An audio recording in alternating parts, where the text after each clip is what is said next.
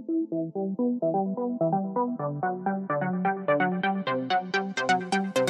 everybody and welcome to the HTML All Things Podcast, episode 92, proposing projects to your team. I'm your host, Matt Lawrence, and I'm joined again by my co-host, Mike Karan. If you've been enjoying the podcast so far and you want to support us, there's a couple of ways that you could do that. You can review us on that Apple podcast or on the platform that you're listening to this on. You can also check us out on Patreon. There's only a couple of tiers, but the $3 tier will give you a shout-out in the podcast, and we will share a link to your website in our show notes. And probably the most important one is just to tell your friends that we're here and ready to be listened to, share us, and get us out there. And if you or your friends are ready to go a step further, you can come check out our Discord server. Got a bunch of people talking in there, literally hundreds of people talking in there, chatting about different programming languages, web development, movies, some off-topic stuff, whatever. It's all there, so come and check us out, hang out, and etc. Link to that is in our show notes, of course. But of course, as we always do, Weekly Pain Point. Mike, please take it away. All right. So Weekly Pain Point this week is constant reprioritization. I don't know if anyone has this problem, but when you're working on multiple projects with a team or multiple projects just by yourself, I find it's constantly, like every day is a completely different priority, and I can never plan for a whole week of work. That's my biggest problem with this, is that when I sit down and plan my week, at the end of the week, it always looks different because every day is like, okay, well, we're putting this on the back burner. This is being reprioritized, et cetera, et cetera. There's nothing wrong with that. And like, I understand that's normal life cycle stuff with businesses. It's just makes it a little bit more difficult to plan far in advance. So what I've taken to do is literally plan it day by day. I plan one day ahead and that's it, because so far I haven't been able to get into a nice enough rhythm with one project to be able to work, you know, to be able to plan ahead more than a day, which is, I think, maybe a problem, but I've been managing somehow. That's about it for me. What about you, Matt? So my weekly pain point this week is actually false urgency. I mentioned this on the show before and explained what it is. Basically, just people making things seem like whatever it is they need is extremely urgent. And then when you do it or finally answer them or answer them with a question like, hey, I need your login details or something, they don't get back to you for a very long time. Very long time as in terms of the urgency scale. So it means like maybe they get back to you at the end of the day or several days or like a week later. But I'm just having some weird problems with a couple of projects where get a phone call, everything's all like, oh my God, like, what do we do? Or get a text message like, oh my God, what do we do? Sort of urgency, or at least it seems that way. And then when you finally talk to the person or, you know, trying to get into the weeds, it becomes like, well, you know, we're not that concerned about this. We're not that worried. And, you know, that will disrupt your workday, if anything. So kind of having some trouble with that due to some project things, but, you know, working through it because it's a part of this job, unfortunately. So, but this episode is going to be a little bit different. So I don't actually have half the show notes intentionally, and Mike also doesn't have half the show notes. So what we've done here is we've each come up with a project and kind of listed out some of our ideas in different little sections. So, for example, I'm going to be showing off an app with its MVP and its wish list and those type of things. And what this episode is these are just fake apps. You know, we're not saying we're going to make these apps in any way, but these are just app ideas that we had, and we're going to sort of propose them to each other. Now, I want to preface this by saying that this isn't a formal thing that you would do to an investor. You know, I didn't go out and do graphs. I didn't do market research. I didn't do anything. This is pure, like, as if I was sitting on the couch one day, thought up the idea, and then decided, hey, I'll jot this down so I don't forget. It gets to the point where there's enough info there and enough of an idea there where I then bounce the idea off of Mike. So think of it more of like I'm proposing it to Mike, like certainly, but it's more like I'm bouncing it off of him. He'll come back with feedback and stuff, which you'll see in this episode or here in this episode, I suppose. And then kind of go from there. So in my case, in my app, which Mike has no idea, he's never seen it, although I think I may have talked to him about this app idea in the past, but I wrote up several different sections on a movie collection manager. So it is going to have an MVP, there's a brief description, an MVP, a wish list, and then being a UX sort of guy, I got some use cases. And it's about a page and a half-ish in point form. So kind of got some stuff to go through, and feel free to jump in, Mike, wherever, and I'm sure you'll do the same thing. And I believe that Mike, actually, on a side note as well, is yours is a little more technical. Yours has more use case stuff. So this is sort of very indicative of like our different jobs sort of thing. And it's kind of how ideas would come to fruition. Like I know that if Mike comes to me with an idea, he'll bring up and be like, hey, we should use this new language to build this thing. Whereas I'm just thinking like, hey, are there customers for this?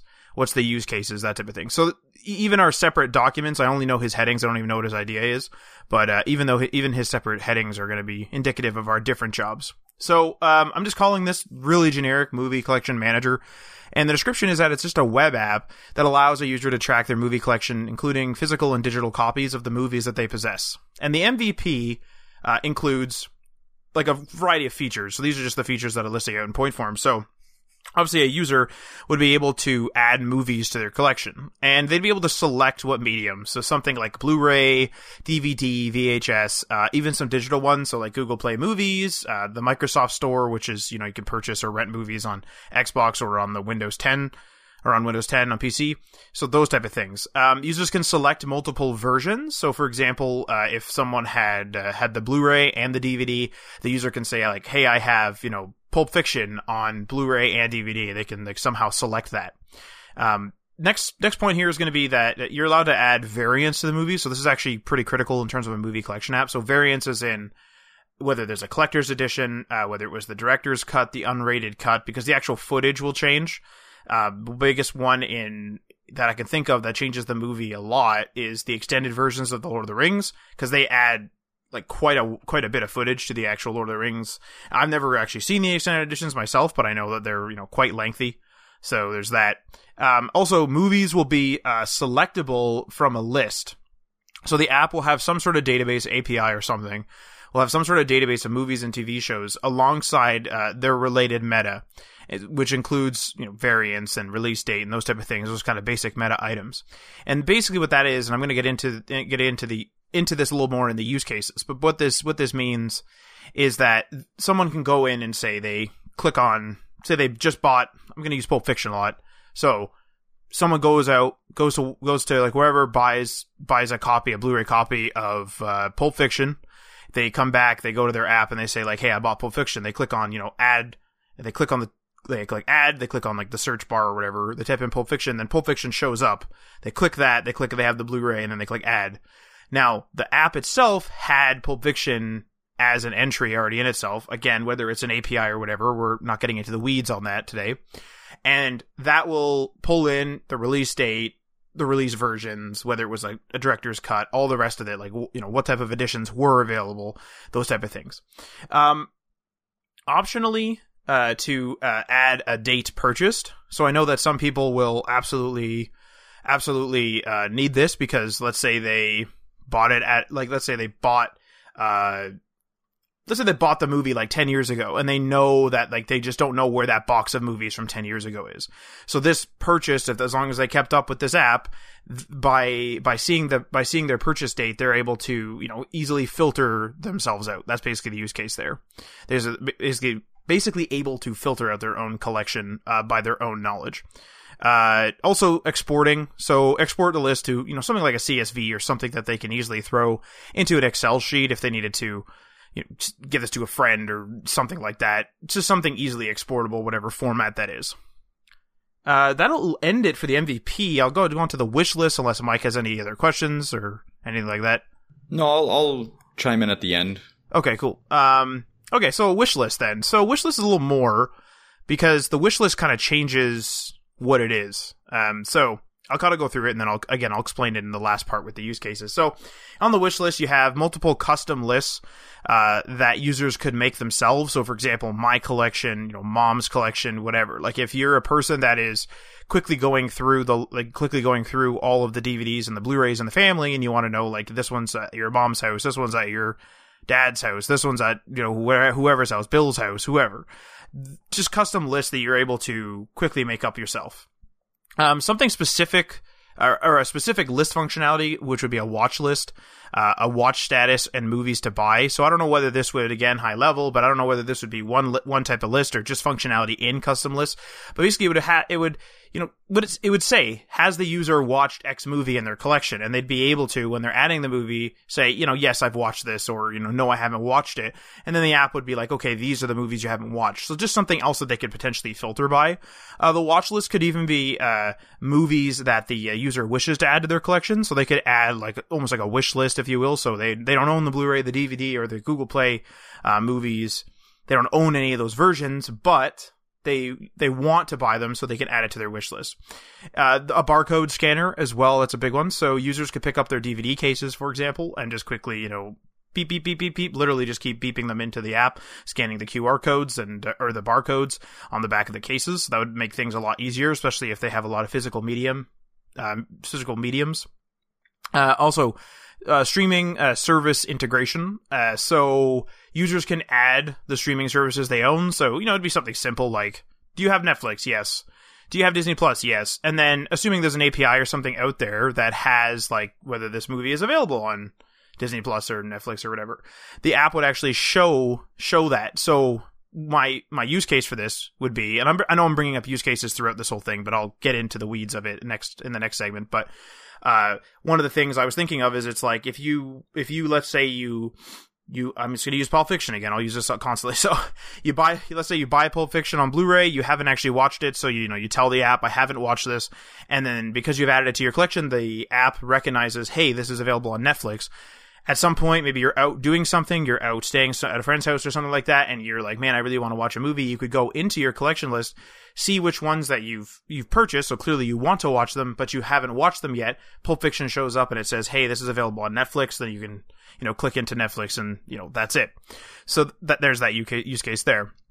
Also, another one is store tracking. So store tracking is to view pricing on movies and movies from digital services, and other online stores like Amazon that ship you the physical Blu-ray or whatever. So this would be used for something like notifications from a user's purchase list or different editions of a user's movies that appear on sale. So, for example, if someone put in that they only have the VHS version of The Lord of the Rings, the first one, maybe the Blu-ray goes on sale on Amazon, and depending on the user settings, they might get a push notification that's like, hey, you can upgrade your version from the VHS to the Blu-ray for, $10 or whatever it is on sale for. So that's sort of that part there. Also Plex tracking. So I'm obviously big into Plex. So, this would track if the user has added a particular movie into their collection in Plex. So whether the person has gone in and, ripped the Blu-ray or whatever it is and then thrown it into their Plex. Also, it'll track which movies that they own in a physical medium. So like a DVD or a Blu-ray, and whether or not that physical medium has been Plexed yet. And so there could be a list functionality there where it's like, hey, you set it in the app that you want all Blu-rays to be on your Plex. You added 10 movies and only 5 of them are in your Plex. And it may, it sets aside a little list for you like, hey, these are the 2 Plex items kind of thing. Also, this could be tied into the store tracking as well. So you could have something like if, you want to add something. You want to add something to your Plex. Like this could be tied in with the wish list. Again, all this is high level. But if you wanted to, you wanted to add something to your Plex, you add that to your 2 Plex list, and you don't physically own it. Maybe it goes on sale on Amazon, and so the app says, "Hey, this is only $10. Maybe you want to pick it up," type of thing. And then this is a big one, but another wish list item would be a mobile app and sync. So the app would be available, ideally, on smart devices as apps. Now, whether that's native apps or whatever works really at the end of the day. And then browsers, of course, the web app, which I would hope would be responsive. And then, of course, data. So data is a big one, especially in a collections app. So data would need to sync between a user account, via a user account rather. So that maybe they make an account on the app and it syncs, or if you don't want to deal with that type of thing, maybe some other data syncing thing like Google Drive or something where you can quickly just plug it in and it'll pull it from some sort of XML file or JSON file or something like that that's synced between the 2 Google Drives. So that kind of concludes it for the wish list of items. And the next one's going to be the use cases. So I have 2 subcategories under the use cases. The one is MVP only. So assuming that it's only the MVP and none of those extra features that I just said. Really brief, obviously, because the MVP was brief, because it's the MVP. Users with large collections of movies, particularly collections that span multiple mediums, can use this app to keep track of what they purchased. So the very first thing that I was thinking of is, if you're a big movie buff, one of the things that a lot of movie buffs will do, especially if they're either trying to upgrade their DVDs to Blu-rays, or if they're just getting into it, they don't really have a backlog. Or rather, they have a backlog. They're not on the cutting edge of movie releases. And so a great thing to do is to go to your local movie store and go and hit up that bargain bin. The bargain bin gets refreshed every X, inventory cycles or whatever happens in that store. And so you're grabbing a bunch of movies. So instead of paying, $20-30+ Canadian for Blu-rays that are brand new or newish, you're going in and you're getting Blu-rays for $7.99, $5.99, DVDs for $4, something like that. Again, all these are Canadian prices, approximately prices. So that's sort of where I was thinking is, if you're buying things rapid fire and you haven't, put them into watch them, you might not remember that you bought them. Or if you're a person that has tons and tons and tons of movies and you want to hit up that bargain bin and you're like, man, do I have this? You can quickly check in the app. So that's my number one sort of use case for this. Subcategory under use cases is the MVP plus the wish list. So this is what I meant by the wish list changes the app. So instead of it just being something that you track it in, what I consider this whole thing is it becomes, with the wish list, a full video entertainment management tool. So this allows you to search for movies and TV shows and whether they're in your collection already, just like the MVP does. But you can also just straight up see whether they're available on a streaming service. And because the streaming service functionality is there, you could very easily add a movie that you don't own to your watch list. And then if it gets added to Netflix, or if it gets added to Disney Plus, or wherever the heck you think it's going to be added to, Amazon Prime Video, whatever it is, if you think it's going to be added to one of these services, that app can alert you to it. That functionality is there, where it says like, hey, this is now on Netflix, and then you're ready to go that way.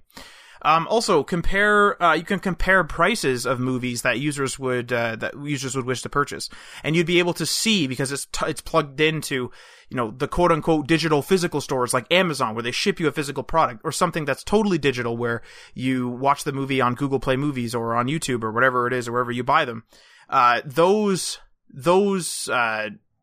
all have different prices. Those all have different things. Rentals or all that too. So this app would allow you to easily, let's say, add, like, you really want to watch The Joker or whatever, the latest Joker movie, and you don't know, like, should I rent it? Should I buy it? What's the normal price? Whatever. You add it to your collection as a, I haven't watched this. I don't own it. You'd be able to see, oh, it's this much on Google Play. It's this much on Amazon, or it's available on Amazon Prime, or it's available here, or it's available here. Whatever the situation is, you'd be able to see the prices, whether you can just watch it already, whether it's available on Amazon Prime maybe, but maybe you don't have that. So you're like, oh, wait, like, 3 or 4 of my movies are on Amazon Prime. I should probably just get Prime because it's going to save me some money.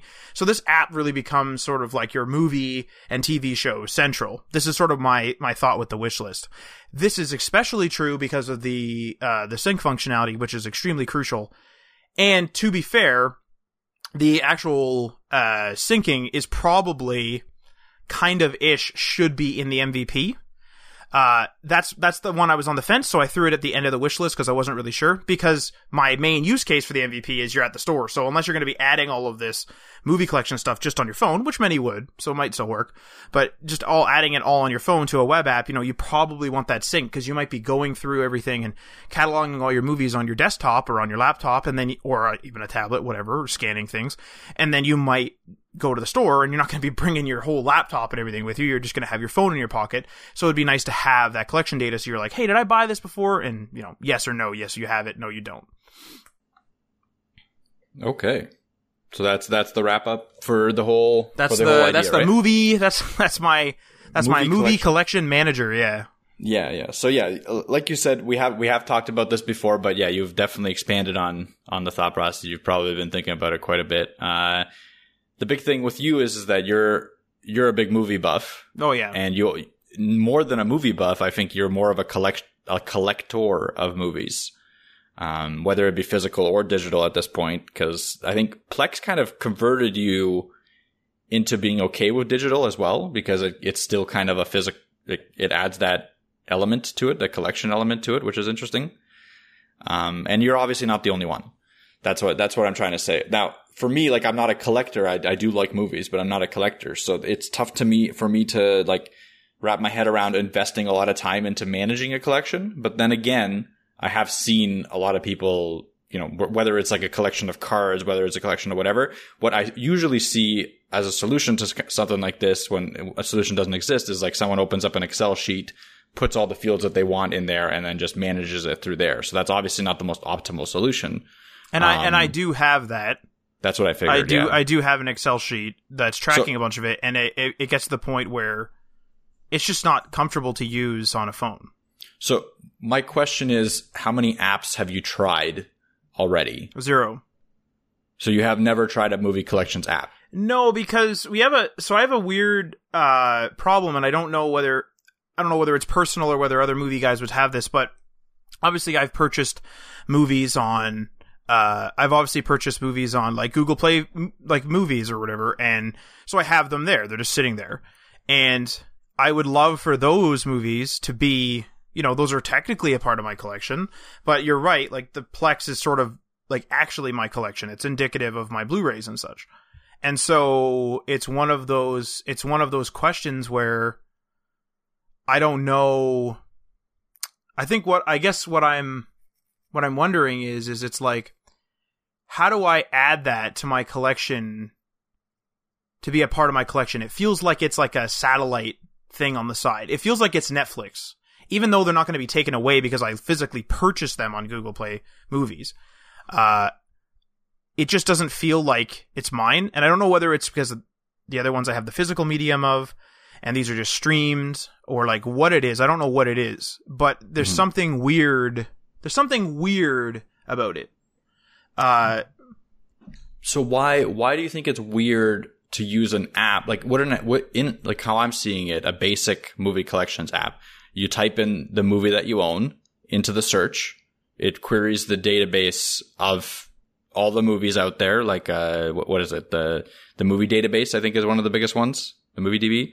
Mm-hmm. It queries that as an API, and then it displays it, and then you just click add. Yeah. I could see it probably not knowing what type, like it's not going to ask you like, where do you own it? Maybe it does. Like, I'm not sure. I've never used any of these. What I'm saying is like, I think one of your differentiating factors is that you're adding the where do you own it feature. Well, cause the thing is like it, one of the major problems actually is the fact that, so I have like, how would I even say this? Like, it's almost like chat apps. There are literally times where I can't remember if I bought something, and I have duplicates of a movie. And sometimes I've bought it on Google Play, and then I go and buy it on buy a Blu-ray of it. Yeah. And it's because I just didn't think to look in Google Play. I just forgot that I bought it. It was on sale, and I just forgot that I bought it. And then some of these deep Blu-rays in that give me a Google Play version. So I just like, it's like there's a collection everywhere. Like, this is the major problem where it is everywhere. And that's the major issue, I think. Mm-hmm. That's the major issue, is you want to consolidate it so you know, like, you have both the digital version and the physical version. That's the problem, is like you don't know which ones you have because you want to know. That's your thing. Like, you, for me, like as a regular user, maybe not a collectioner, I don't really care. Like, if I have the Blu-ray and it gives me a digital version, for me, I don't care which one I watch or which one I know I have or whatever. Like, I'll forget about the Google Play version most likely. Like, that's probably the case. But the thing is though, is that version comes in handy. So there's been times where I'm like, oh, I'm going on like a trip this weekend, and like I'm a night owl, so I don't sleep. So like if everyone's asleep and I'm still awake, it'd be great to have some movies with me. Now, whereas I love my Blu-ray collection and everything, it'd be really great if I could just know, like if I type into this app, and it says, hey, you have the Blu-ray and the Google Play version. So it's like, oh, damn, okay. And then I'll just go to the Google Play and, you know, download it or wherever it works. Or if I have internet there, stream it. But then I know where it is. It's the same as chat apps to me, because I have so many damn chat apps these days that I literally, sometimes when I'm like, oh, I'm going to message this person. Okay, give me a sec. Like, I can't remember which app I talked to them in. Yeah. It's like a consolidation. Like, for a chat app, it would be like one app that has all of them in there. Like, there are apps that kind of pseudo do that, but they're not very good. Like, I've tried many of them. Like, they constantly log you out of all the different platforms, and they usually launch the other apps. Oh, yeah. And it's tough to search contacts between them. Like, I haven't found one that can search contacts between all apps. It just kind of just shows you them all. I don't know. It's there hasn't been a good solution to that. So it's the same thing for movies. There isn't a good solution to show you where, like, all your movies are located. I agree. Okay, fair enough. So next question here is, how would you monetize? Like, what would it be like just, you know, since it's a niche product, would you just be like, you know, $10 for the app? Yearly license, or would it be like a one-time, like would you just literally buy the app, or are you thinking affiliate advertisements, like with the whole Amazon integration? Like, as soon as you said, you know, show Amazon pricing, I thought, oh, you could affiliate that, you can make some money there. I don't know if that's legal or not. I'm pretty sure it is. I can see a lot of ways, but what are you thinking? Honestly, I was thinking of two ways, and affiliate's a good idea because I didn't think of that. The first way I was thinking is literally just straight up ads. I'm always a fan of advertising. I'm always a fan of monetizing the free users. So the app would be available for free, and then that would be the case. I was also thinking of having a payment, whether it be monthly, which probably wouldn't be super successful, or, you know, a one-time thing to unlock additional feature set and probably remove the ads. And the additional feature set would be probably taking it from MVP to the full app or something, or some sort of combination of those two, where it would give you, like, I don't know if some of those APIs, like some APIs cost money. So it, you know, that maybe it would have to be 99 cents a month per user or something like that. Maybe that would be the case. But I do see the thing is I have the same problem with video games too, is they give them away at such a frequency now. Obviously, movies aren't really given away, but the giveaway movie really is like if you go to the store, buy the Blu-ray, and you get the Google Play version for free. That's sort of the giveaway. Like, you went there to buy the Blu-ray, you didn't go there to buy the Google Play version. That's the giveaway. In games, they give away so many friggin' things, and then there's like Xbox, there's the PlayStation, there's Microsoft Store, there's Epic Play Store, there's Steam, and there's Twitch. Like, Twitch has the games there too now. Like, Twitch has a game launcher in the Twitch app. So it's like, there's seriously times where I don't think I've ever actually accidentally purchased an app or a game I've already owned, but it'll happen. I know it's going to happen because I just don't know. Like, I've been into my Twitch app before and been like, what the hell's all this? Like, just find a whole bunch of apps or a whole bunch of games that I just didn't know I had. Yeah. So the big thing I see here is the barrier to entry for regular people is if they're not passionate about their collection, they're not going to go through the effort of entering every movie that they own, every copy that they own, et cetera, et cetera. So the ease of use that you have there, like the integration with Netflix, the integrations with Plex, the integrations with everything that you have, Amazon, being able to like automatically tag the movies that you have. That's good. And then the barcode scanning, I think that'll help for regular users. Mm-hmm. Now, where I see this being effective is the big collectors, like the ones that really have massive collections and do need the management, like yourself or whatever, like eventually you'll become probably, like you're going to keep buying it. So you're going to have an outrageous amount of DVDs, Blu-rays, and digital copies. For them, like monetization aspect of this, I see it as a free trial. I don't know if it's a 30-day, or I don't know if it's maybe a free trial like you were saying, like basic MVP features free trial. Maybe that's the better way to go. And then like a $10 or $15 upgrade to the premium version. Like a significant cost upgrade. Because if you have the features that you're saying and they're valuable to the collectors, I don't think that $15 is an issue for a collector right. to be able to use it. And that's a good amount of money to receive to be able to, you know, manage your costs. That's how I see it. I don't know if ads is the way to go. I think affiliate with the Amazon linking and all that, I think I would still put that in there. Yeah. I don't know if that's scummy or not. You can. Well, I don't think it's scummy if you say that. Like if you have a little, you know, disclaimer. A little I or whatever disclaimer in that section when you go to look, you could just say like, these are affiliate links. You know? Yeah. And then I would potentially also do ticketing for movie theater movies as well. Like, you know, affiliate marketing with movie theater movies. So that's where I'm looking at it from. Like I can see there being potential in it. I also see a pretty big upfront effort. Oh yeah. And a kind of a, I don't know. So the problem is like, I can't get, like, I wouldn't be able to give you a definite answer if we want to build it or not. Like, but if we had the time, like right now we don't have the time to build anything. I'm just saying like, if it was a real pitch, I would be like, okay, should we build it or not? The next steps would be, let's evaluate the market. Like, how many apps exist? I would tell you to go and use like 3 or 4 different apps that are rated high on Google, and just try them out with the intention that you're going to use them as a collection app and see if they satisfy your needs, like, or are they garbage? And if they're garbage, even if there are 4 or 5 of them, doesn't matter, because we can make something better. And I'd say that's a decent idea, because I always like targeting a good niche, because people in a niche will tend to be more favorable with, you know, buying the product. Oh yeah. Rather than when you're targeting the general audience, they're not willing to pay money for minor convenience, if that makes sense. I agree with you there. I do think that there is a barrier to entry, because you're right. The everyday person that's just using, you know, Netflix or whatever, they're probably just going to be browsing Netflix and stuff. And if you're a person, and like everyone has moments like these where you specifically want to watch a movie, but you just don't know where they are, you can Google or literally Bing it, and it'll show you, hey, this is available here. Hey, this is available here. And so like if you don't want to go through all your streaming services, you can obviously search your streaming services as well. But it'll just tell you it's available from Microsoft here, it's available from Google Play here, it's available on Netflix right now, it's available here. And so you have that luxury already without installing an app and putting it in. I think you're right. I think it is the people that want the collection aspect of it. They want to have, like, they want to purchase and own, you know, that DVD, that Blu-ray. They want to purchase and own that. They want to purchase and own something on, even like if they transfer. I think one of the bigger audiences maybe is people who bought DVDs and Blu-rays for years and years and years, you know, finally got good internet, and they don't really care about the physical media themselves. They just like having all these movies. So they just go and they actually start purchasing digital copies. Like this app would connect the two.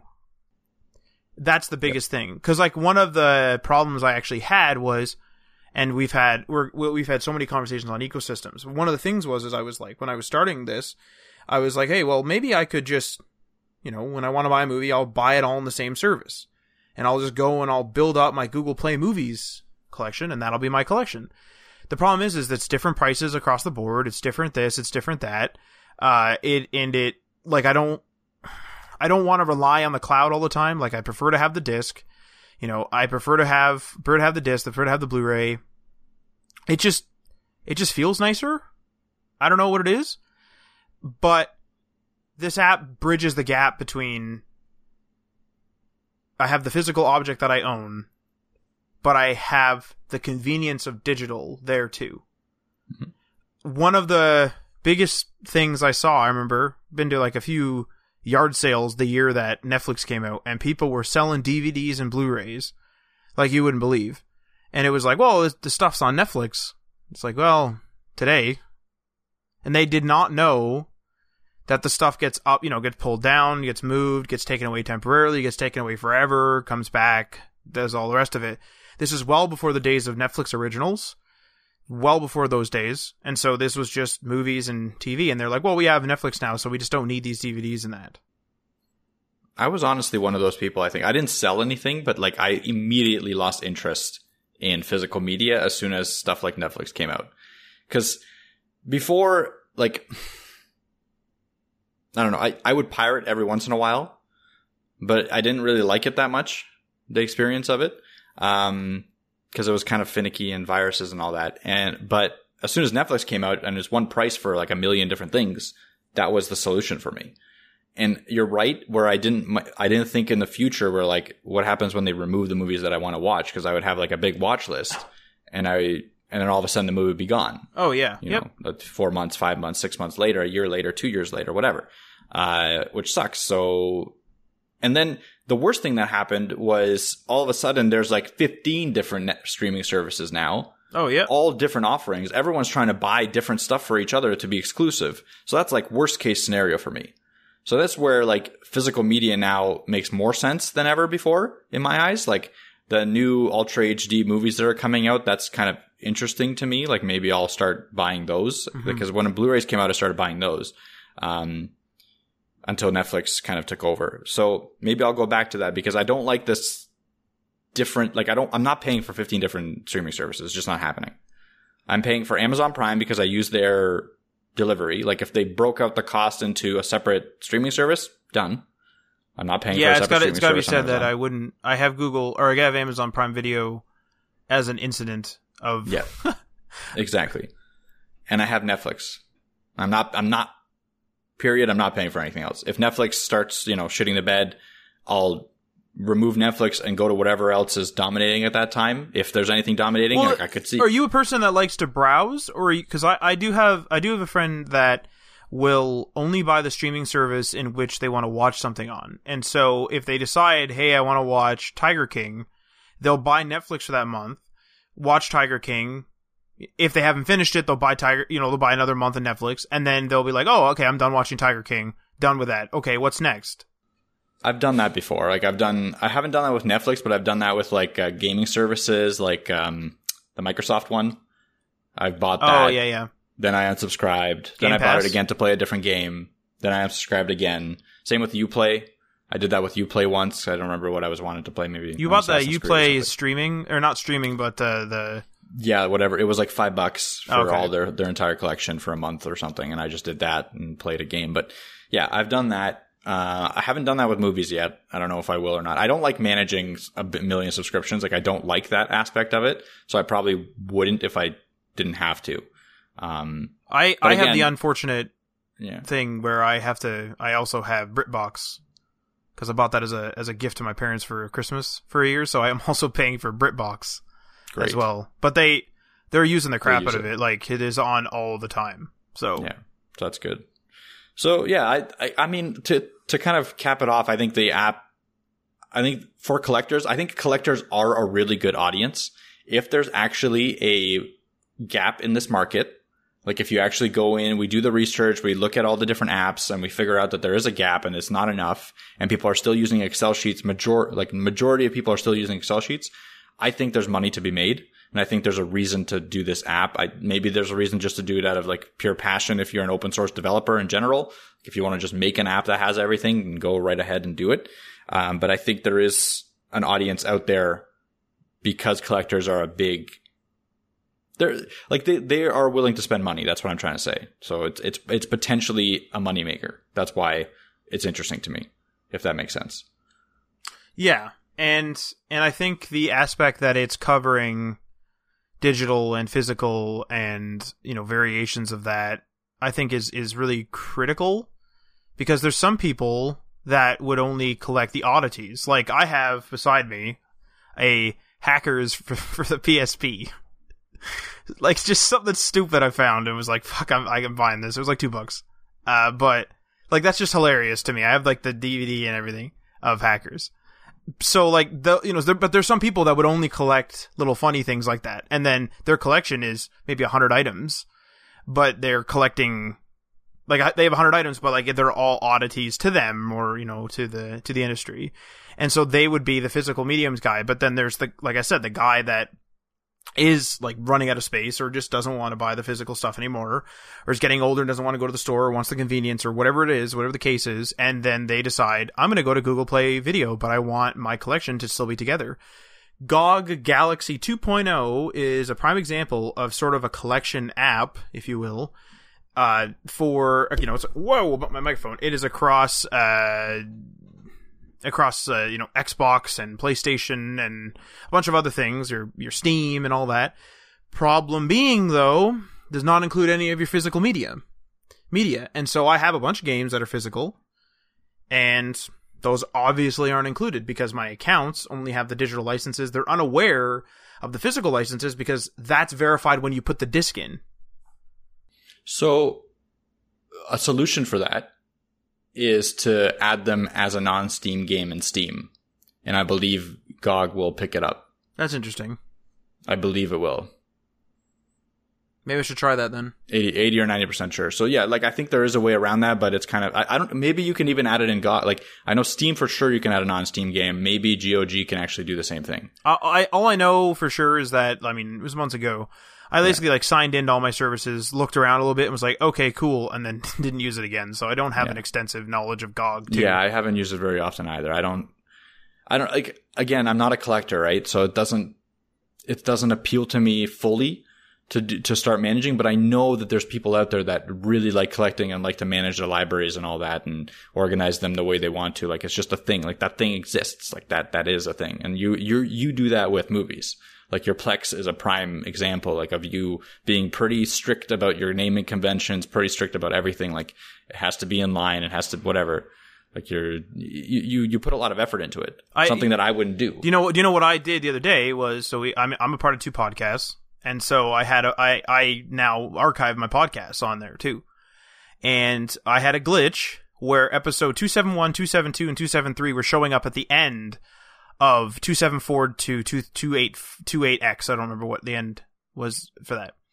But anyway, it kept showing up at the end and I couldn't figure out what the hell was going on. And I kept checking the meta. And I was like, there's something in the meta. There's something going on. And what it was I guess, I presume, it was some sort of old Plex version. When I put my podcast episodes, which I did all the meta for, when I put my podcast episodes onto it, I guess that particular version couldn't take a blank disk number. And so it assigned disk 1 to it. All my other ones, I left them blank as well, but I presume that was a bug that was fixed in Plex. And as far as I can tell, Plex assigns the disk as -1, which means like, you know, that's blank essentially, to anything that doesn't have a number.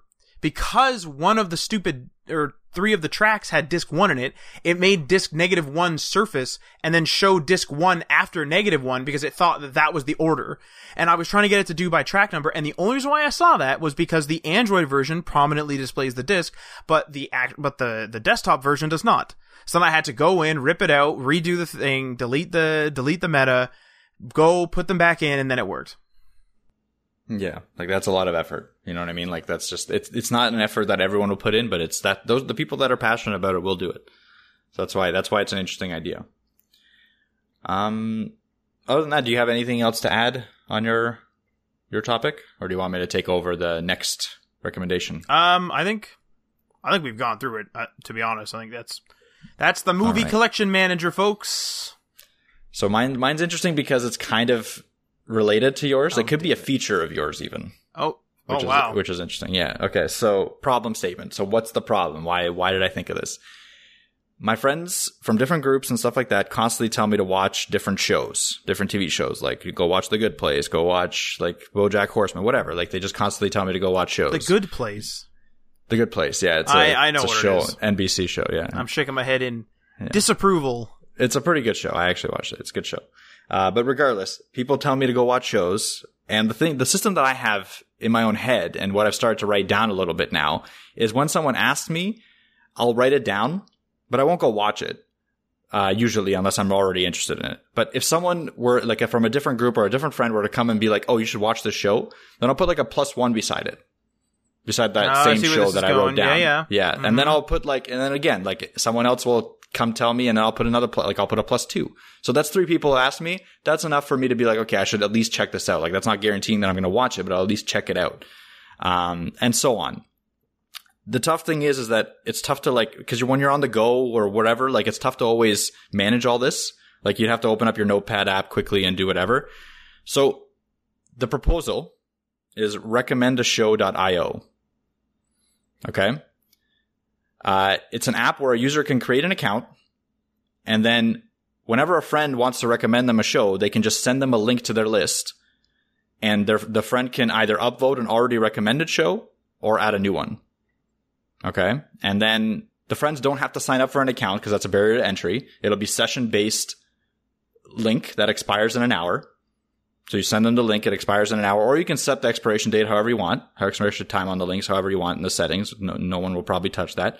It's going to be a simple user interface, grid-style interface, just like a list in boxes, and then it'll flow over depending on screen size. You'll be able to sort the list by upvotes, by alphabetical, maybe other types of sorting mechanisms. I'm not really sure what else you'd need to sort a show by. And then the user can add his own shows. So if they've, you know, had a bunch of shows that people have already suggested, they can add them themselves. And then all the friends would have to do is go in and upvote them. And then when a show is clicked on, a details lightbox opens up and displays more information about the show. And this kind of is like your idea, Matt, where it shows you where to watch it or buy it or whatever. And that's where an affiliate income could possibly come in. So that's my MVP. That's like base. Yep. Base functionality.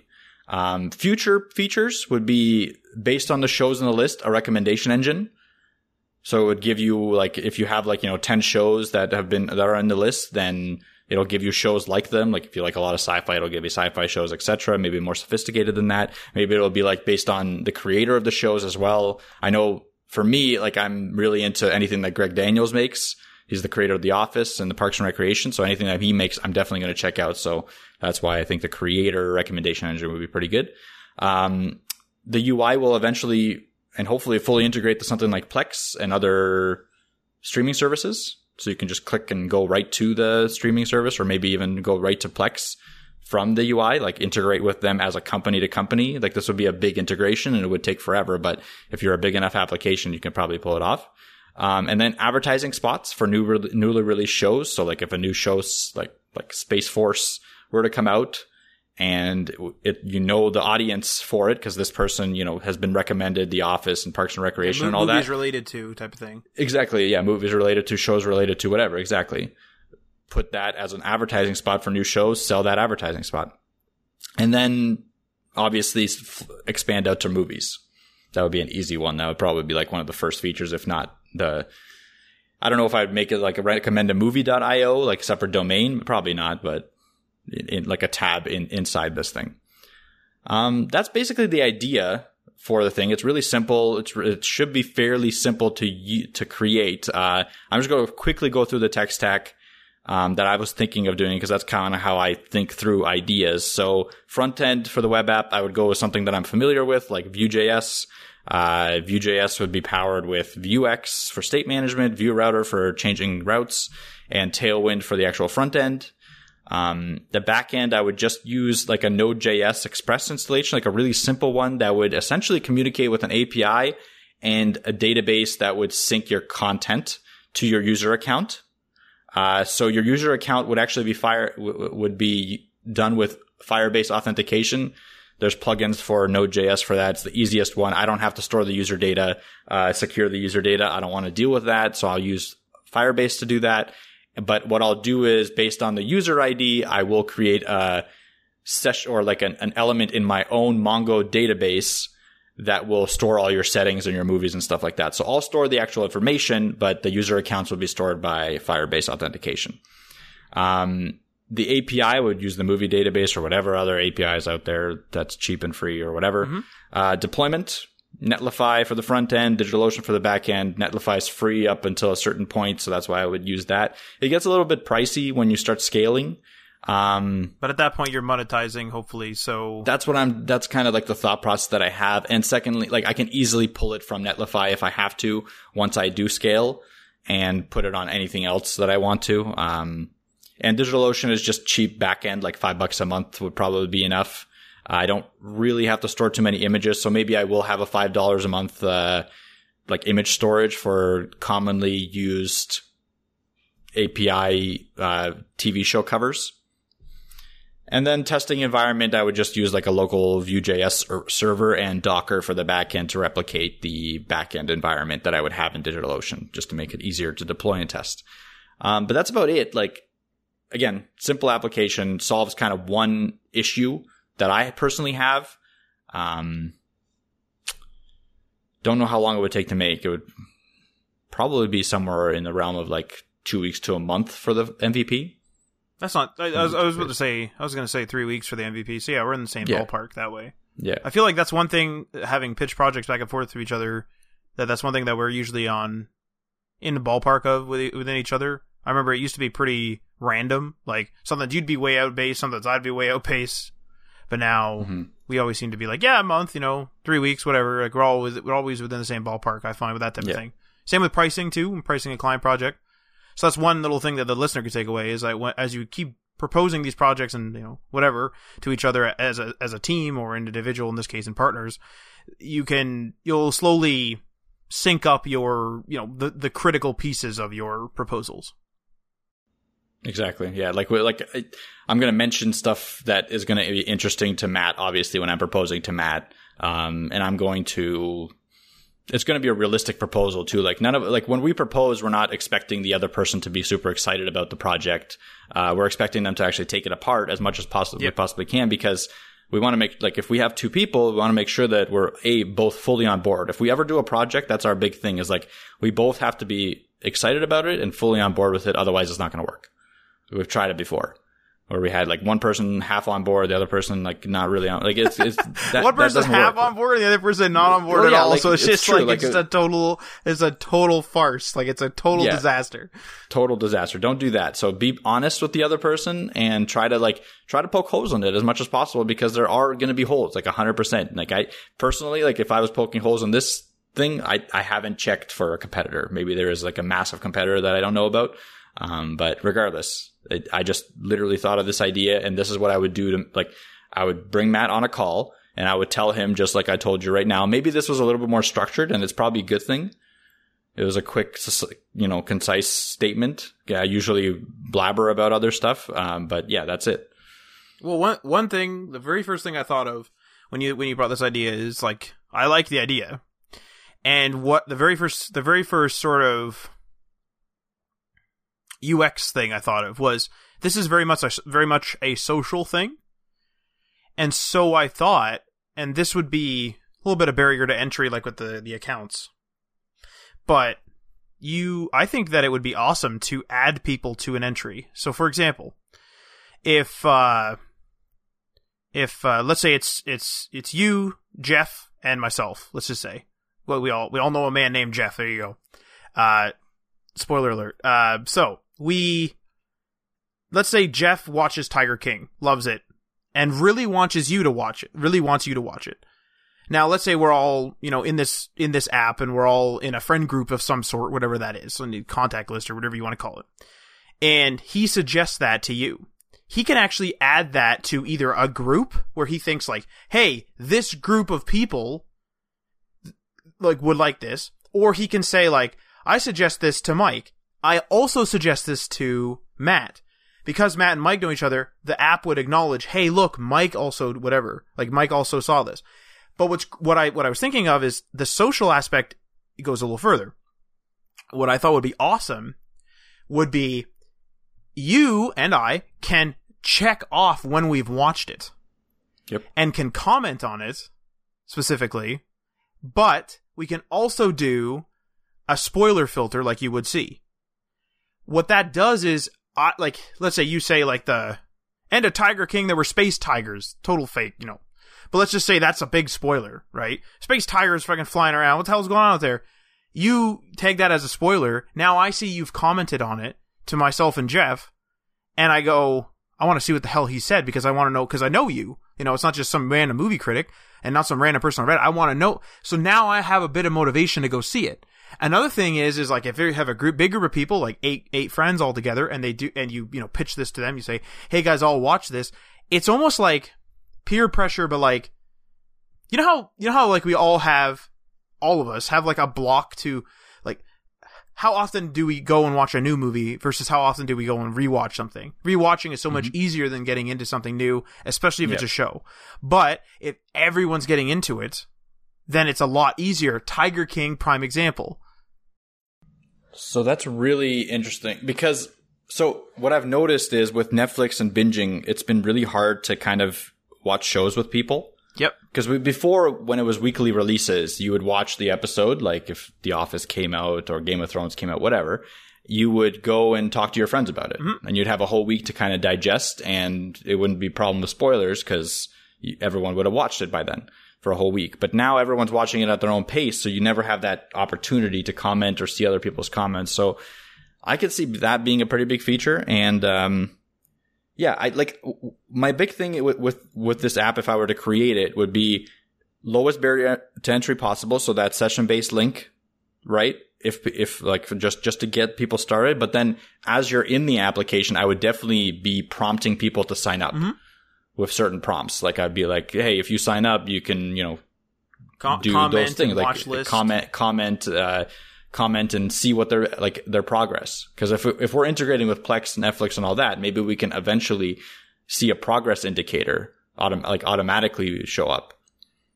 Now here's a crazy. You just gave me another idea. Here's a crazy idea. What if you use this app as a watch list in general? So I go in and let's just say I start cataloging today. Obviously, you're not going to catalog everything I've ever watched. So I start cataloging today. So I have recently started watching Money Heist. Watch the first four or five episodes of that. Let's say you're going in to Netflix, like you're saying, and it's like Netflix itself has a barrier to entry because you're browsing around. There's so much to watch. You don't know what to watch. Usually go back and watch something you've watched, like The Office, Trailer Park Boys or something, because it's easier, right? Mm-hmm. But you might go in and say like, man, I don't know what to watch. You might go into your friends list and maybe filter by Netflix and see that recently I've watched Money Heist. So you might actually comment or even just, text me saying, hey, I saw you watch Money Heist and, I like a bunch of the movies that you like. What do you think about it? And then I can talk to you about it. And you also know that I'm on episode 3 or 4 or whatever it is. And so if you blow by me, like you're saying, this binging, if you blow by me, good manners dictate you're not going to spoil anything on me. So you could use that spoiler tag thing, or at the very least know, oh, he's only on, season 1, episode 3 still. You know what I'm really surprised about? Why hasn't Netflix just, done this feature? I think it actually comes down to, and we were talking about this on my other podcast. Not the Netflix thing, but specifically jumping genres or jumping core business model. A prime example is EB Games. EB Games is like a struggling retail video game chain. Why the hell don't they buy cdkeys.com, g2a.com, and Green Man Gaming? They sell to the person that's basically kicking them out of the market, which is Steam. They sell Steam keys and those type of things. Buy those damn things and start selling. But for some reason, they have these new, illusions. I don't want to call them illusions of grandeur because they might work, but they're like hanging on to this retail space. That now they have gaming lounges and stuff, and that might work. Whatever, who knows? However that works. But why don't companies? And I see this all the time. I don't want to just keep beating on EB Games. Why don't companies do a jump? Case in point, actually, BlackBerry sells freaking trucking software. They made the jump. They're like, damn, this phone stuff ain't working out for us. All right. And they go and they're making trucking software. Yeah. People are afraid. Companies are afraid to make those jumps. Biggest thing is Blockbuster, right? They had the opportunity to make that jump. Damn it. Damn it. What was it? $100 million or something? It was something really small in comparison to what it was. Yeah. It was something really, really small at the time, by Netflix. But the thing is though, is they could have blew it though. 100%. Because they would probably still be focused on the retail, and they would probably try to do something like rent it in store, and then we'll give you a voucher to watch one movie on our Netflix service. Yeah, it would be really dumb. It would be really dumb implementation. Or they could have seen the future of it and slowly phased out their stores. Or actually, hypothetically, they could have kept the stores and killed streaming. Hypothetically, they could have done that too. That would have been fine too. Yeah. But someone else would have came up and did it. You know what I mean? I'm sure it would have taken maybe longer, but that's it. Netflix wasn't exactly the most a pioneer of technology at the time. They were sending out DVDs I forgot about that. Yeah, I didn't even think of that. Yeah, exactly. So it wasn't exactly the same as they were now. They were just starting the streaming service at the time, I think, as a concept more than anything. So it wasn't the same. But regardless, it's just the other thing is with this app, I don't know if I'd want to create too complex of an ecosystem. Mm-hmm. As well. I do like the social aspect of it. I think you're right. It is a social application. It does get there. I don't know if I'd want to make it a collection manager. No, I agree with you there. I agree with you. I think that would be my line is I don't want a wish list maybe. Like I said, you can add your own movies and TV shows. I mean, you can add your own TV shows to the list, but do you at what point does it become a manager? Like, I don't want to get there. I'd rather it be like a collective experience of like, you know, you're right. I have a few WhatsApp groups that we all talk about movies and sometimes like, you know, new shows that come out. And it would be awesome if we were all in the same recommendashow.io group. Yeah. And then they could literally just go through there and recommend shows and then put all their spoiler stuff in there, because a lot of times stuff gets spoiled or we don't want to talk about certain things. If they put their spoiler stuff on the actual show with a spoiler tag, then as I watch it, I can open up their conversation and add to it whenever I get to it. So it doesn't have to be an immediate reaction. So I do kind of like that. I don't know if people would use it. My biggest concern are there already competitors out there? And if this takes off, why doesn't Netflix or Amazon Prime just build it into their systems?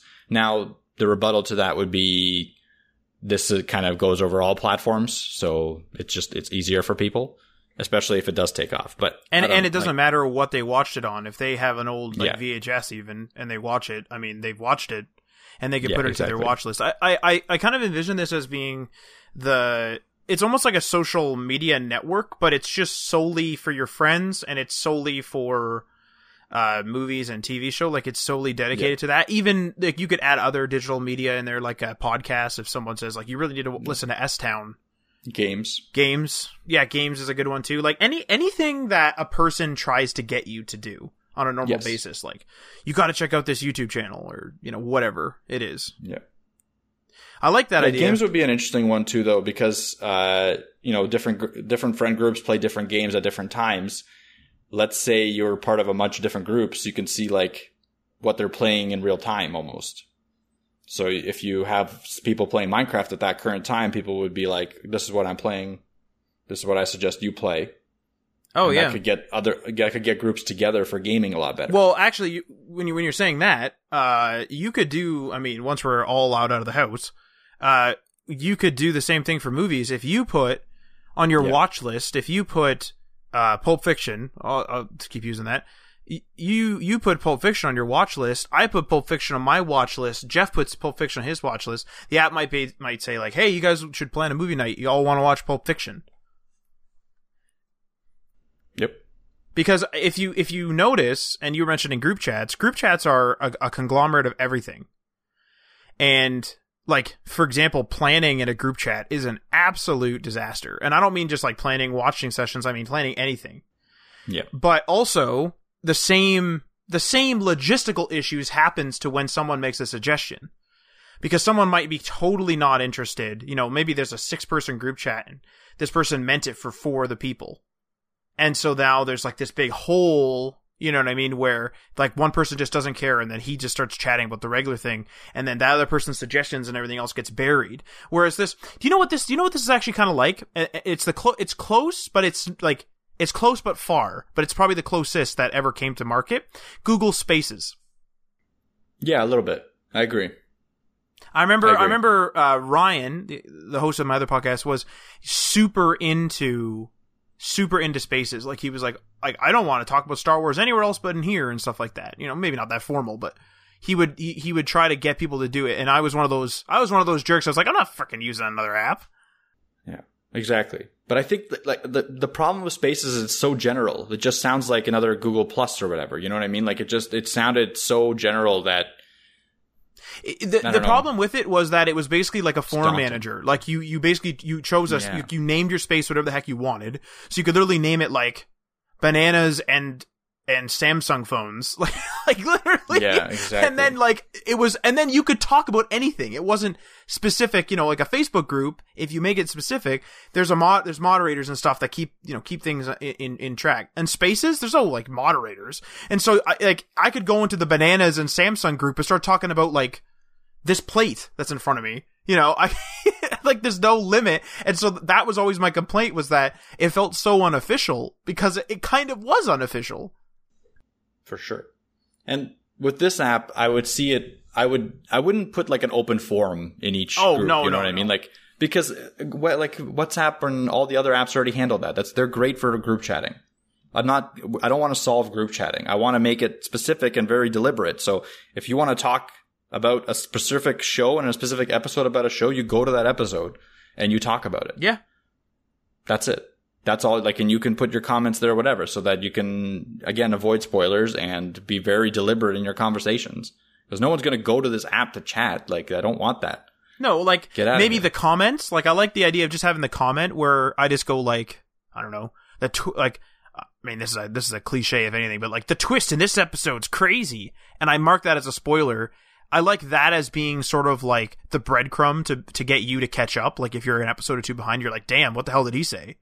And then you go through, but not like a, you're right, not like an active back forth. Yeah. But yeah, so this, if we had the time to do something like this, this could be a potential thing that we would do. We would vet pretty significantly, obviously, any competitors if they are out there. I haven't heard of one, but there might be. And then we would probably nail down our tech stack a little bit more, get our designs going. Like, you would be in charge of the designs. Mm-hmm. And then the UX, like, probably me too. Yeah, you would be in charge of the UX completely. Yeah, that's how we would go about it. But eventually, like... this would be just, you know, the first session that we're having right now would just be kind of like plant the idea in your head. Yeah. In my head. Think about it for a week. Like, you know, have a cool down period. Think about all the issues that could potentially be there. We'll think about all the potential good things that we could add to it, or like change the MVP, whatever. Or in this case, what is actually a good thing is we've had quite a few ideas like this where you even say like, This is an add-on to your idea. You know, this was just a fluke that this happened because I didn't even know what your idea was. But there have been things where you're like, hey, you know what? I've actually been thinking about something similar and we could tack it onto your idea. That's happened several times in the past, and vice versa as well. Exactly. So that's how these go. I don't know. There's not much more to say. We don't dive too deep in the initial conversations because again, there's no point. Mm-hmm. There's no point. It should be very high level. It should be, you know, at a very easy discussion, any potential issues right away out there, and then just think about it. And to the listener out there too, this went rather smooth, like really smooth. This is how it normally goes for us now, but it absolutely did not go this way for the first couple of years. So I want to make that clear, is that Mike and I are literally practiced in talking to each other about pitching ideas. And I know, because I've like worked with Mike for a while and, you know, vice versa, that we know what questions each other are going to ask. So in my own idea making, if I'm going to talk to Mike about an idea, assuming it wasn't just on the spot, I'll actually come up with the answer to those questions because I know he's going to ask those. And I'm sure he does the same thing for me as well. We know how that works. And we just know how each other think to an extent, especially when it comes to proposals like this. So if you go to talk to somebody and you're like, damn, it wasn't as smooth as that. And it, obviously, this was not scripted, so it's not like the smoothest Oscar award-winning, you know, talk about a movie app.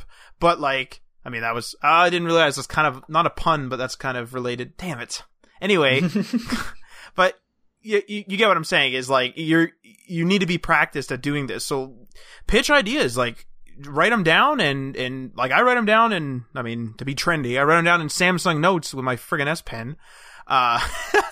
But that's what I do. And then I like bring them up to Mike and that's the way it goes. So, but yeah, I think we'll move on to the web news, which is, I guess, the more traditional part of the show this week. I actually lost my paper. Matt, I actually have to take off. Oh, I guess it has already been like an hour. So. Yeah, it's been over an hour, but my recommendation, maybe this week we do a separate web news episode. As a tidbit. Because we do have as a tidbit. Okay, yeah. Because we do have a good web news, and I do want to talk about it. I don't know if you want to preview it or not. Or yeah, I'll give you a little. I'll give you a little. Actually, it's based. The idea came from an episode, and I'll continue listening to the episode. So I'll just do a real brief explanation, and then. So the web news this week is peer-to-peer versus centralized, and I'm listening to a podcast, a Joe Rogan podcast. I've not completed it, and it as of writing this web news, I did not complete it, but I'll probably complete the episode tonight. I believe it's with a person named Bill Ottman, the person who made the Minds social network. And he had some ideas. I'm not getting into how Minds works and stuff. Just some ideas on how cloud computing is and should be. Just some, whatever. So it's just inspired. I want to be clear. It's just inspired by some of the things that he said. And then I put my own things in here and that type of thing. It's just got me thinking about this generalized topic. So peer-to-peer versus centralized. That's the little thing. And it'll probably be a tidbit either this before the next episode, whatever. I don't even know what this episode this is. This is 92. So before episode 93, there'll be a tidbit that does this peer-to-peer versus centralized. But sounds good. I'm going to run the old conclusion here now. So Thank you for listening, and make sure you don't miss an episode by subscribing on the platform of your choice. You can follow us on the socials via @HTML All The Things. That's on Facebook and Instagram. You can also follow us on Twitter via @HTML Everything. We're on Medium and we're on GitHub. And remember, we're also on Patreon. That's patreon.com/HTML All The Things. Check out the tiers and give that a go. And many thanks to our $3 tier patrons. Sean from RabbitWorks JavaScript. Find him at youtube.com/RabbitWorks JavaScript. Garrick from Local Path Computing and Web Design. Find him at localpathcomputing.com. Craig, a.k.a. Cosworth. Ryan Gatchell from Blue Black Digital. Find him at blueblackdigital.com. Chris from Selfmade Web Designer. Find him at selfmadewebdesigner.com. Tim from The Web Hacker. Find him at thewebhacker.com. And DL Ford from dlford.io. Feel free to leave a comment or a review on the platform you're listening to this on, and we are signing off.